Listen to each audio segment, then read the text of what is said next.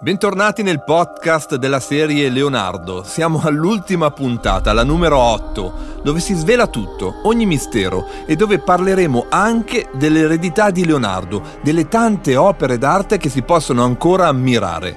In questa puntata della serie TV si vede anche una delle più importanti passioni di Leonardo, il volo. I suoi disegni, i suoi progetti di incredibili macchine volanti non smettono di stupire anche noi. Come sempre, anche oggi avrò con me tanti ospiti e tante sorprese. Partiamo?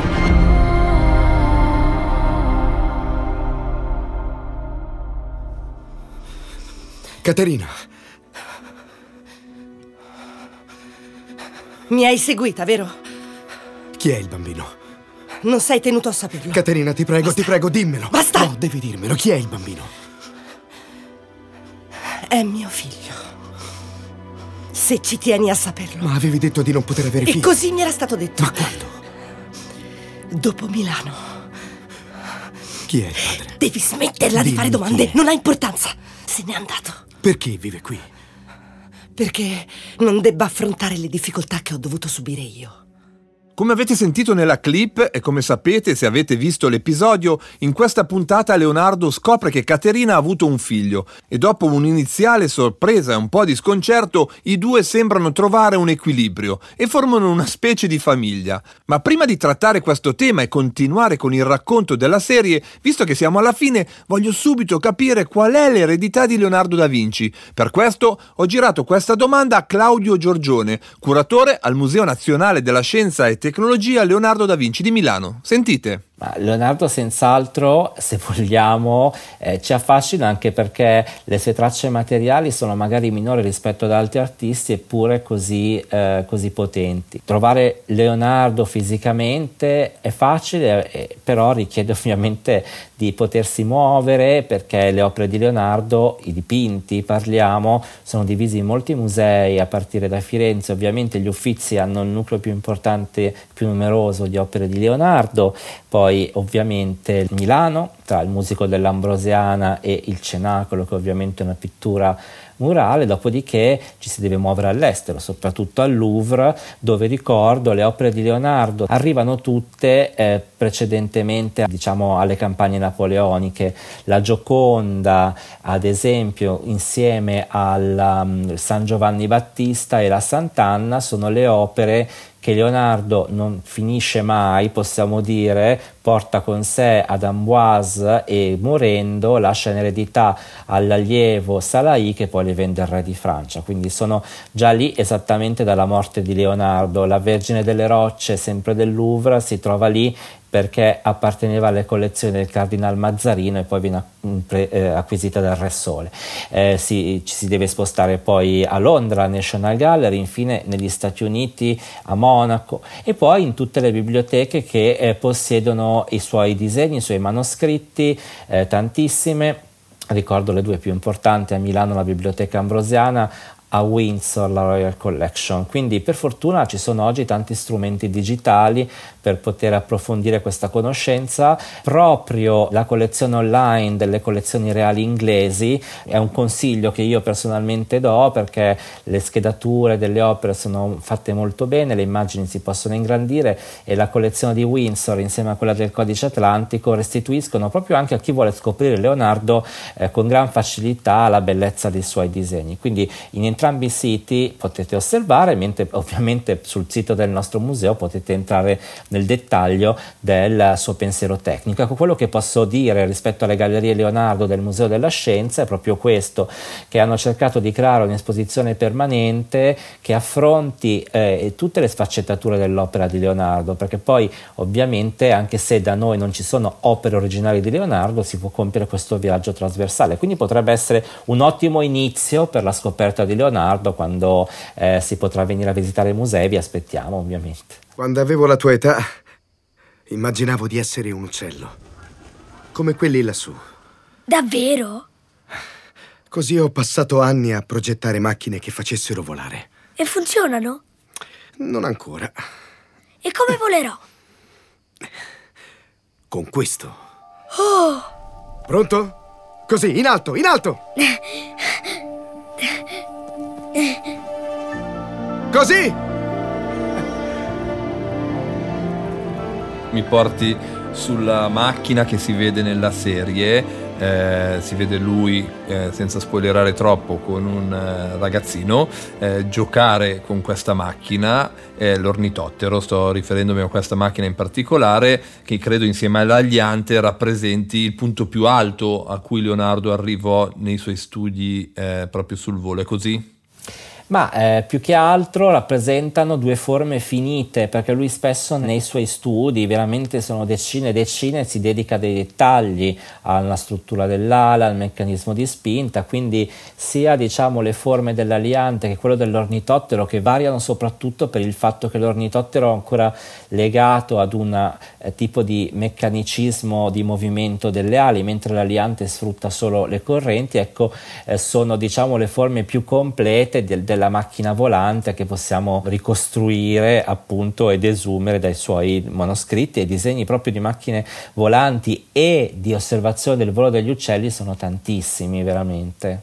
Leonardo studia il volo in due fasi eh, un po' diverse. La prima a Milano dal 1483 per i dieci anni successivi di quella che lui chiama del volo strumentale, ossia lui eh, cerca di tradurre l'anatomia degli uccelli in strutture meccaniche e in questo caso lui cerca di sfruttare quanto più possibile le sue conoscenze meccaniche, per cui cerca di amplificare la potenza muscolare con pulegge, carrucole, viti e madreviti. Questa concezione meccanicistica del volo però da una parte ci mostra la grandezza di Leonardo, dall'altra anche i suoi limiti in quel momento di considerare il volo proprio come un sistema meccanico. Ecco, quello che però è interessante è che negli anni successivi, che corrispondono al suo ritorno a Firenze, Leonardo riconsidera i suoi studi alla luce di, un, dire, di, una visione più complessa della natura dei suoi fenomeni, ossia eh, che il volo, esattamente poi come tutti i fenomeni che andava studiando, è qualcosa di più complesso in cui c'è l'uccello,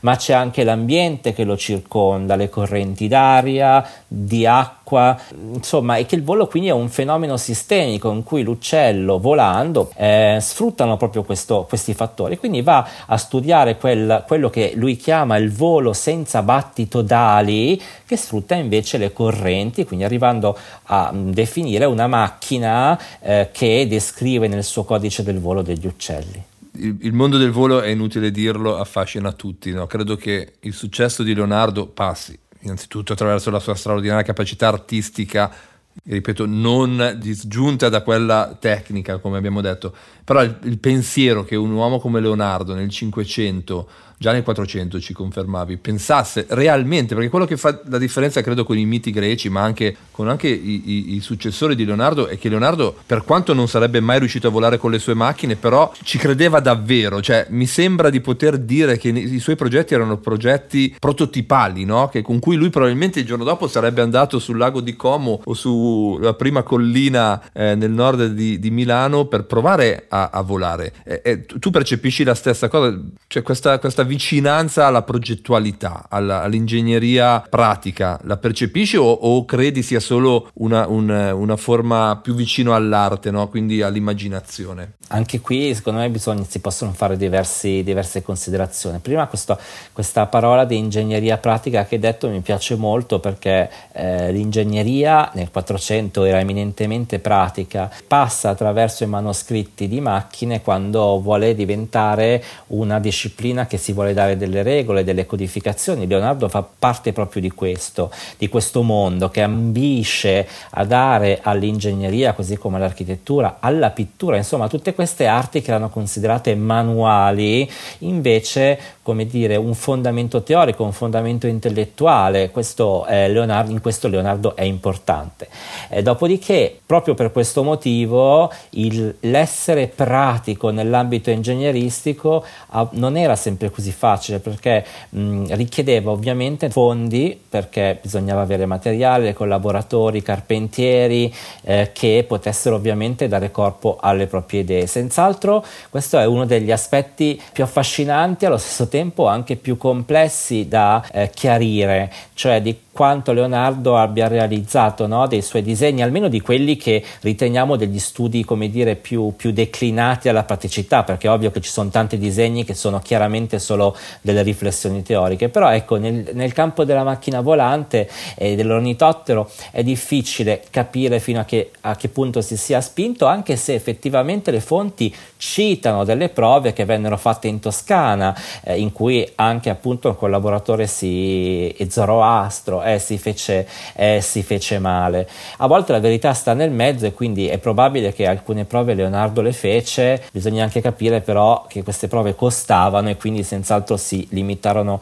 ad alcuni dettagli specifici e poi portavano via tempo. Leonardo il, per il tempo, come dire, era preziosissimo che doveva fare così tante cose in contemporanea che era necessario veramente eh, dividersi in tanti, in tanti studi diversi.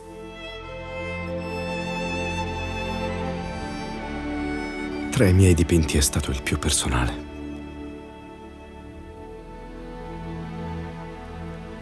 E a mio parere il migliore. Perché era vero.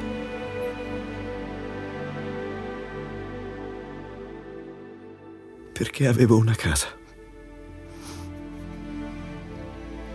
Quella era la mia famiglia, o quasi. Era come se per un momento le tenebre si fossero dissolte. E per la prima volta in vita mia ho visto l'amore, chiaramente. E lei l'ha distrutto. Nella serie tv si vede Leonardo dipingere Caterina e nella finzione questo quadro poi diventa Leda e il Cigno, di cui oggi sopravvivono solo studi e bozzetti. Nella serie il quadro verrà bruciato. Ho voluto approfondire quest'opera d'arte con Antonio Forcellino, architetto e restauratore e uno dei maggiori studiosi europei di arte rinascimentale, che come sapete ci sta accompagnando fin dall'inizio del nostro viaggio. Sentite cosa mi ha detto. Lei il cigno è forse il tema più antichizzante, anzi senza forse, sicuramente più antichizzante che Leonardo affronta nella sua pittura. Noi sappiamo che l'antichità con le sue favole e le sue rappresentazioni è uno degli elementi che fiorisce nel Rinascimento, soprattutto poi nel Rinascimento toscano e romano. E Leonardo affronta uno dei temi della leggenda antica. Leda viene posseduta da Giove in forma di cigno, la ingravida e eh, nascono questi due gemelli che sono figli di Giove e di Leda. Quindi un tema che era rappresentato, che arriva rappresentato a Leonardo anche attraverso tante sculture. Noi ne avevamo messa nella mostra che abbiamo fatto alla, ai Lincei, alla Farnesina, una bellissima scultura che è ancora nelle collezioni del Campidoglio. Quindi era un tema molto frequentato nell'antichità e che viene ripreso nel Rinascimento. Però la cosa interessantissima che, che è l'interpretazione che ne dà Leonardo, perché intanto è un nudo come dire, è un, la rappresentazione di una donna completamente nuda, è forse uno dei primi nudi integrali della storia. Ci sono diverse versioni degli studi di Leonardo, lui lavora una leda accovacciata, poi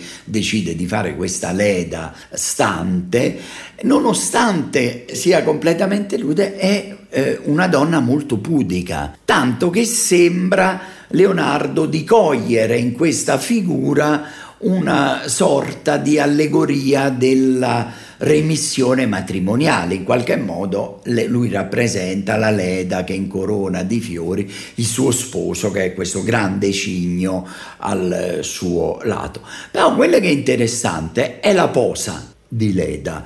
Uno dei problemi principali eh, del Rinascimento è la collocazione del corpo nello spazio. Noi non dobbiamo guardare a questo tema con i nostri occhi, sono gli occhi del dopo Michelangelo, no? Cioè, eh, dopo che Michelangelo ha rappresentato il corpo in tutte le sue pose nella, nella Cappella Sistina, tutti gli artisti europei poi hanno imparato a rappresentarlo. Noi dobbiamo guardare prima.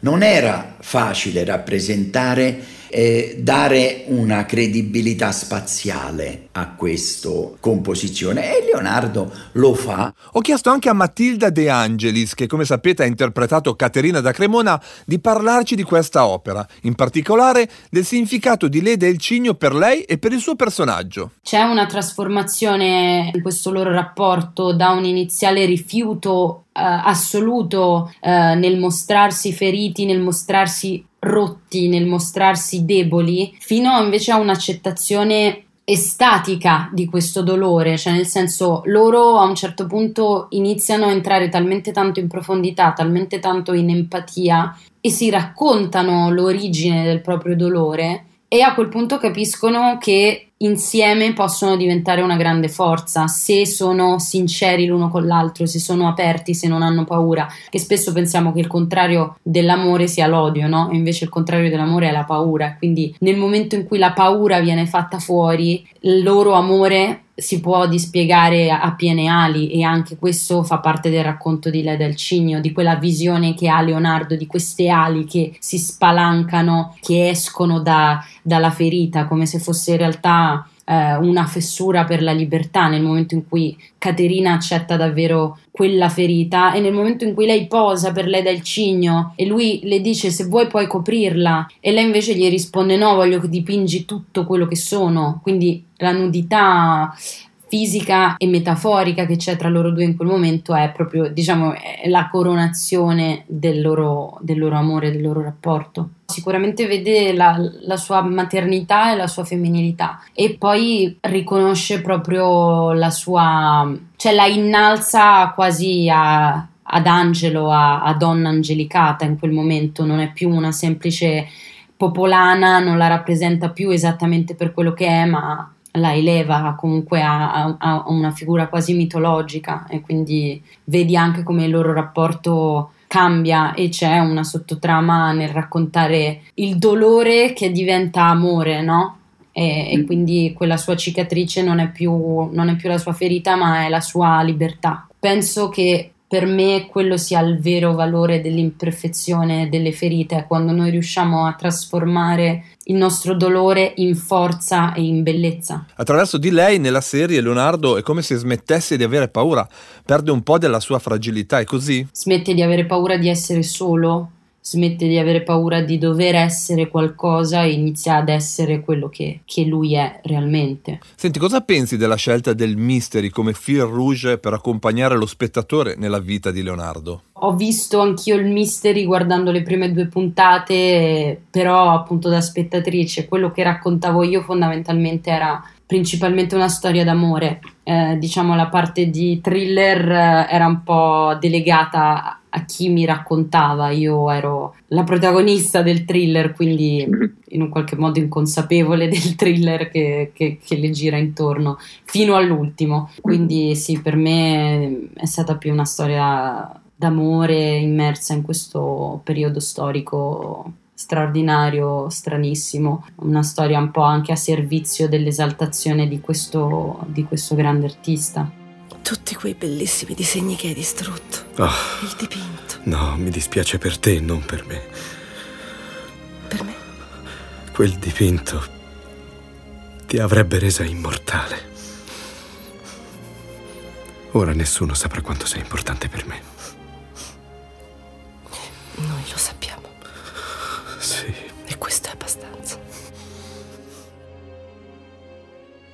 Ringrazio Matilda De Angelis per essere stata con noi in molti degli episodi del nostro podcast e di averci raccontato così tanto del suo personaggio, ma adesso lasciamo Leonardo e Caterina e torniamo a incontrare i professionisti che hanno realizzato questa serie. Ho incontrato Fagna Petrocchi, responsabile delle produzioni internazionali della RAI, a cui ho chiesto cosa le è piaciuto in particolare di questo progetto. La cosa che mi ha eh, più appassionato è stato il lavoro comune di ricerca per la selezione del materiale che poi è finito eh, a, a, comporre questa serie, perché puoi immaginare che parlare di Leonardo è parlare dell'immenso, perché si è occupato praticamente di tutto lo scibile eh, esistente in quel momento. Quindi mi ha affascinato molto vedere come gli autori selezionavano e proponevano dei segmenti, dei frammenti della biografia artistica e delle opere che più consentivano loro di drammatizzare la storia. È stato un momento molto creativo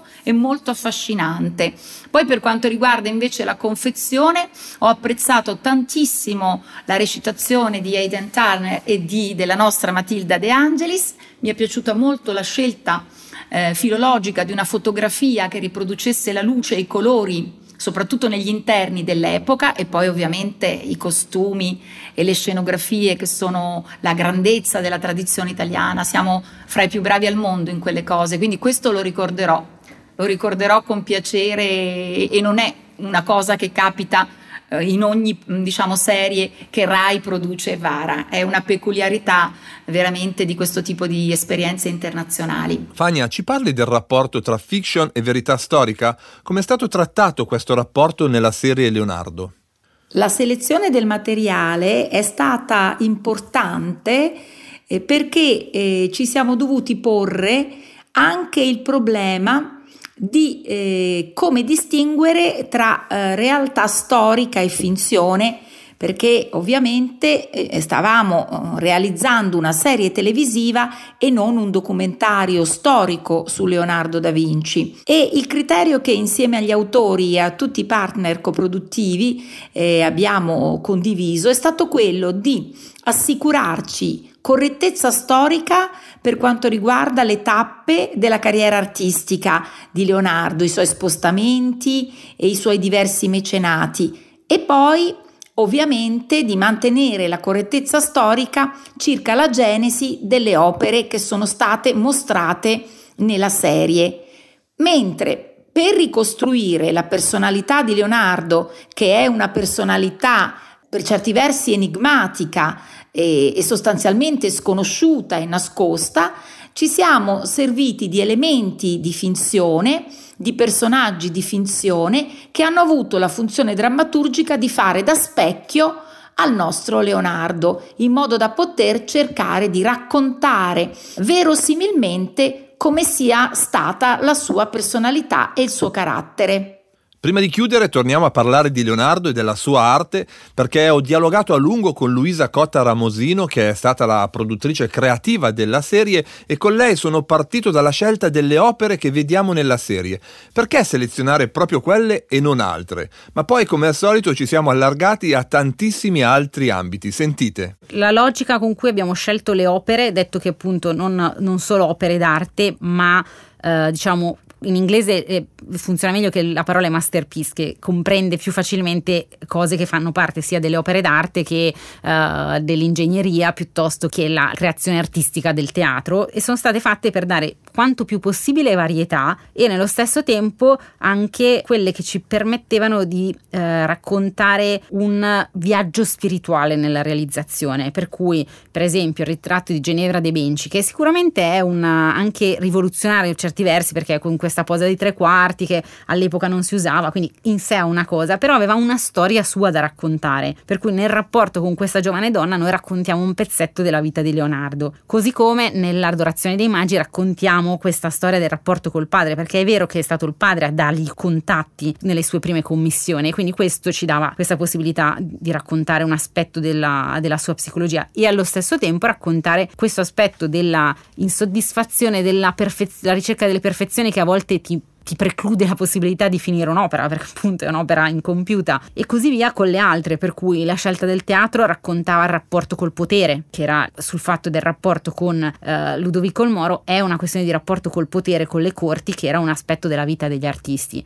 Nel caso della, del cavallo che non è rimasto, nel, nell'oggi rimangono solo i disegni, di nuovo era una questione del rapporto col potere, ma è anche una questione di sperimentazione di Leonardo nella realizzazione dell'opera, che è una cosa che è una costante nella nostra serie, perché anche nel caso dell'ultima cena raccontiamo di un esperimento nella realizzazione di un affresco, così poi nella puntata in cui c'è Cesare Borgia raccontiamo i disegni delle macchine militari piuttosto che la mappa di Imola, che è un aspetto magari meno noto della produzione di Leonardo, però interessante, e così poi diciamo nella, nella fresca, vabbè, ovviamente la Gioconda, che è forse l'opera più iconica nella sua produzione, e anche nella battaglia di Anghiari. E poi, diciamo, l'opera Scomparsa, che è un'opera che effettivamente non esiste più di Leonardo che noi raccontiamo, di cui raccontiamo la storia. E se ti chiedessi qual è la tua opera d'arte preferita, tra tutte quelle, tra tutti i masterpiece, no, come li hai chiamati, qual è quella che dice qua veramente ha raggiunto la genialità? È un'opera d'arte pittorica, scultorica, che in realtà ha fatto pochissimo, o, o di macchine o di, o di altro? Io amo moltissimo i disegni di Leonardo, cioè proprio quando vado a vedere le mostre la cosa su cui mi metto è sempre i disegni, perché trovo che tutto lo studio che viene prima dell'opera d'arte è quasi più interessante dell'opera finita, per come, come ci arriva. Anche uno quando vede tutti i disegni preparatori che ha fatto per capire in che modo voleva disporre gli apostoli intorno a Gesù nell'ultima cena e l'ha provato, riprovato, ha fatto tante, tante versioni e quella è una cosa bellissima da scoprire, vedere il prima delle opere. E poi devo dire, a me piacciono tantissimo i disegni di botanica, che sono di una bellezza stupefacente. Poi uno li trova negli sfondi, per esempio nello sfondo della Gioconda che c'è della, una natura, c'è un, vedi che era uno che l'amava guarda, la natura. Non so di chi sia questa frase, però era interessante, diceva nei libri di eh, letteratura e non di storia i personaggi sono fissi, mentre nei libri di storia cambiano, mm. che è mm. incredibile, non dovrebbe essere il contrario, cioè ha esistito e quindi non è di fantasia e quindi abbiamo dei dati. Cioè un personaggio come Leonardo è, è più interpretabile di Emma Bovary, perché Emma Bovary sai che è morta in quel giorno dopo certo. aver fatto quella e non la muovi più da lì, no? mentre Leonardo continua a cambiare. Eh, ma perché il, comunque il personaggio letterario ha dentro anche la voce del suo autore che quindi ha probabilmente, non in questo caso, non selezionato dei dati storici, ma dei suoi dati mentali e ha creato un percorso che quello è.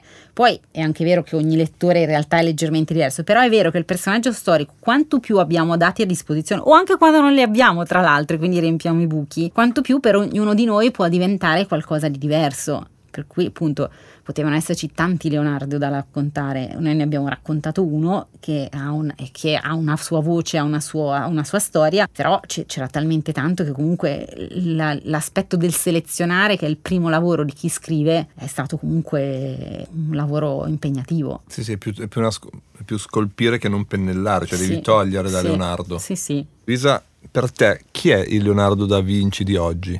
Ah, questo è difficile da dire. Sarebbe da dire uno di questi grandi inventori, così, però io quello che vedo che spesso manca, diciamo, nei geni di oggi e che invece secondo me Leonardo aveva, era di mettere insieme il sapere umanistico e il sapere scientifico. Nel nostro mondo tendono a essere molto separati, per cui magari c'è il genio della parte scientifica o il grande letterato, ma sono rarissimi, o forse non li conosco io, gli esempi in cui questi due saperi in qualche modo non sono considerati uno opposti o incompatibili. Invece la bellezza, soprattutto dell'uomo rinascimentale, è nella capacità di guardare il mondo come un unicum, quindi non vedere le varie mas- manifestazioni dello spirito umano come due cose che devono stare una da una parte e una dall'altra. Quindi io faccio fatica a trovarne uno oggi perché mi sembra sempre che manchi un pezzo di queste, di queste cose. Eh, ti butto due nomi, magari li commenti.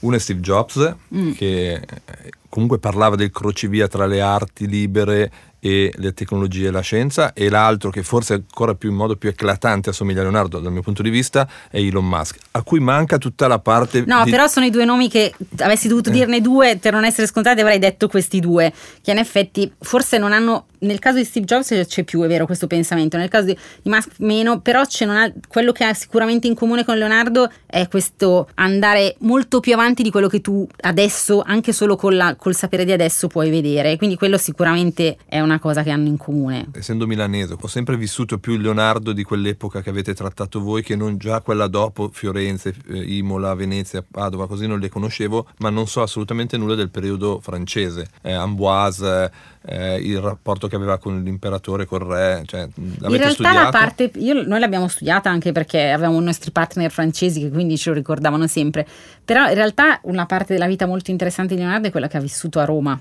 lui a un certo punto è andato a Roma. Tra l'altro, in realtà lui all'inizio era molto scocciato con Lorenzo dei Medici che non l'ha mandato come inviato di Firenze a Roma, ha mandato Botticelli, perché di fatto era un titolo, era una, una parte della diplomazia di Lorenzo dei Medici era mandare gli artisti dal Papa quando doveva far pace col Papa e tutto il resto. Però poi in realtà Leonardo ha passato una, una buona parte, qualche, insomma parecchi anni della sua vita a Roma non ci sono tante opere che ha realizzato in quegli anni, ma si sa per certo che per esempio ha lavorato moltissimo sulla parte degli studi anatomici.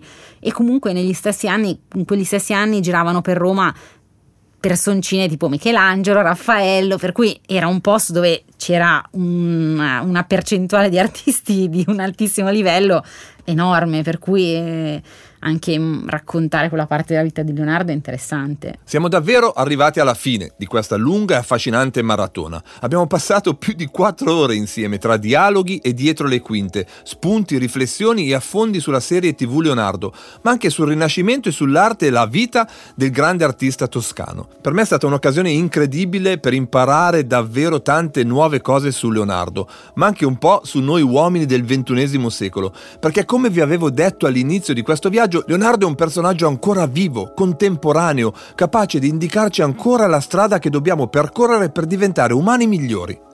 Spero che anche a voi questo podcast abbia insegnato qualcosa di nuovo e che questo grande artista e scienziato sia di ispirazione per la vostra vita. Vi lascio con un'ultima sorpresa. Ho chiesto a tutti gli ospiti di definirmi in tre parole chi è Leonardo per loro. Sentite quanta ricchezza è uscita. Misterioso, eclettico. Un eh, sognatore e un grande artista. Giocoso, libero e anche un po' pazzo. Curioso è sempre in movimento, è un genio è a tutti gli effetti. Sognatore, indagatore, contemporaneo. Sicuramente enigmatico, poliedrico e dispersivo. Scienza, passione e astuzia. Ingegno, versatilità, temperanza, moderazione. Immenso, perfezionista e coraggioso. Oro, blu e nero. Sensibile, tribolato, imprevedibile. Torbido, luminoso sangue. Frustrante,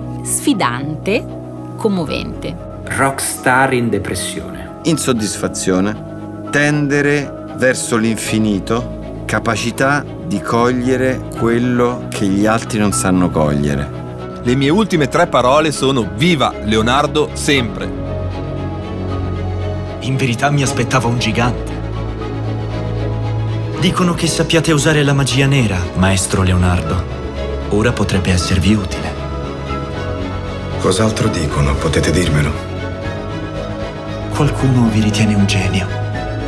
Qualcuno? E gli altri?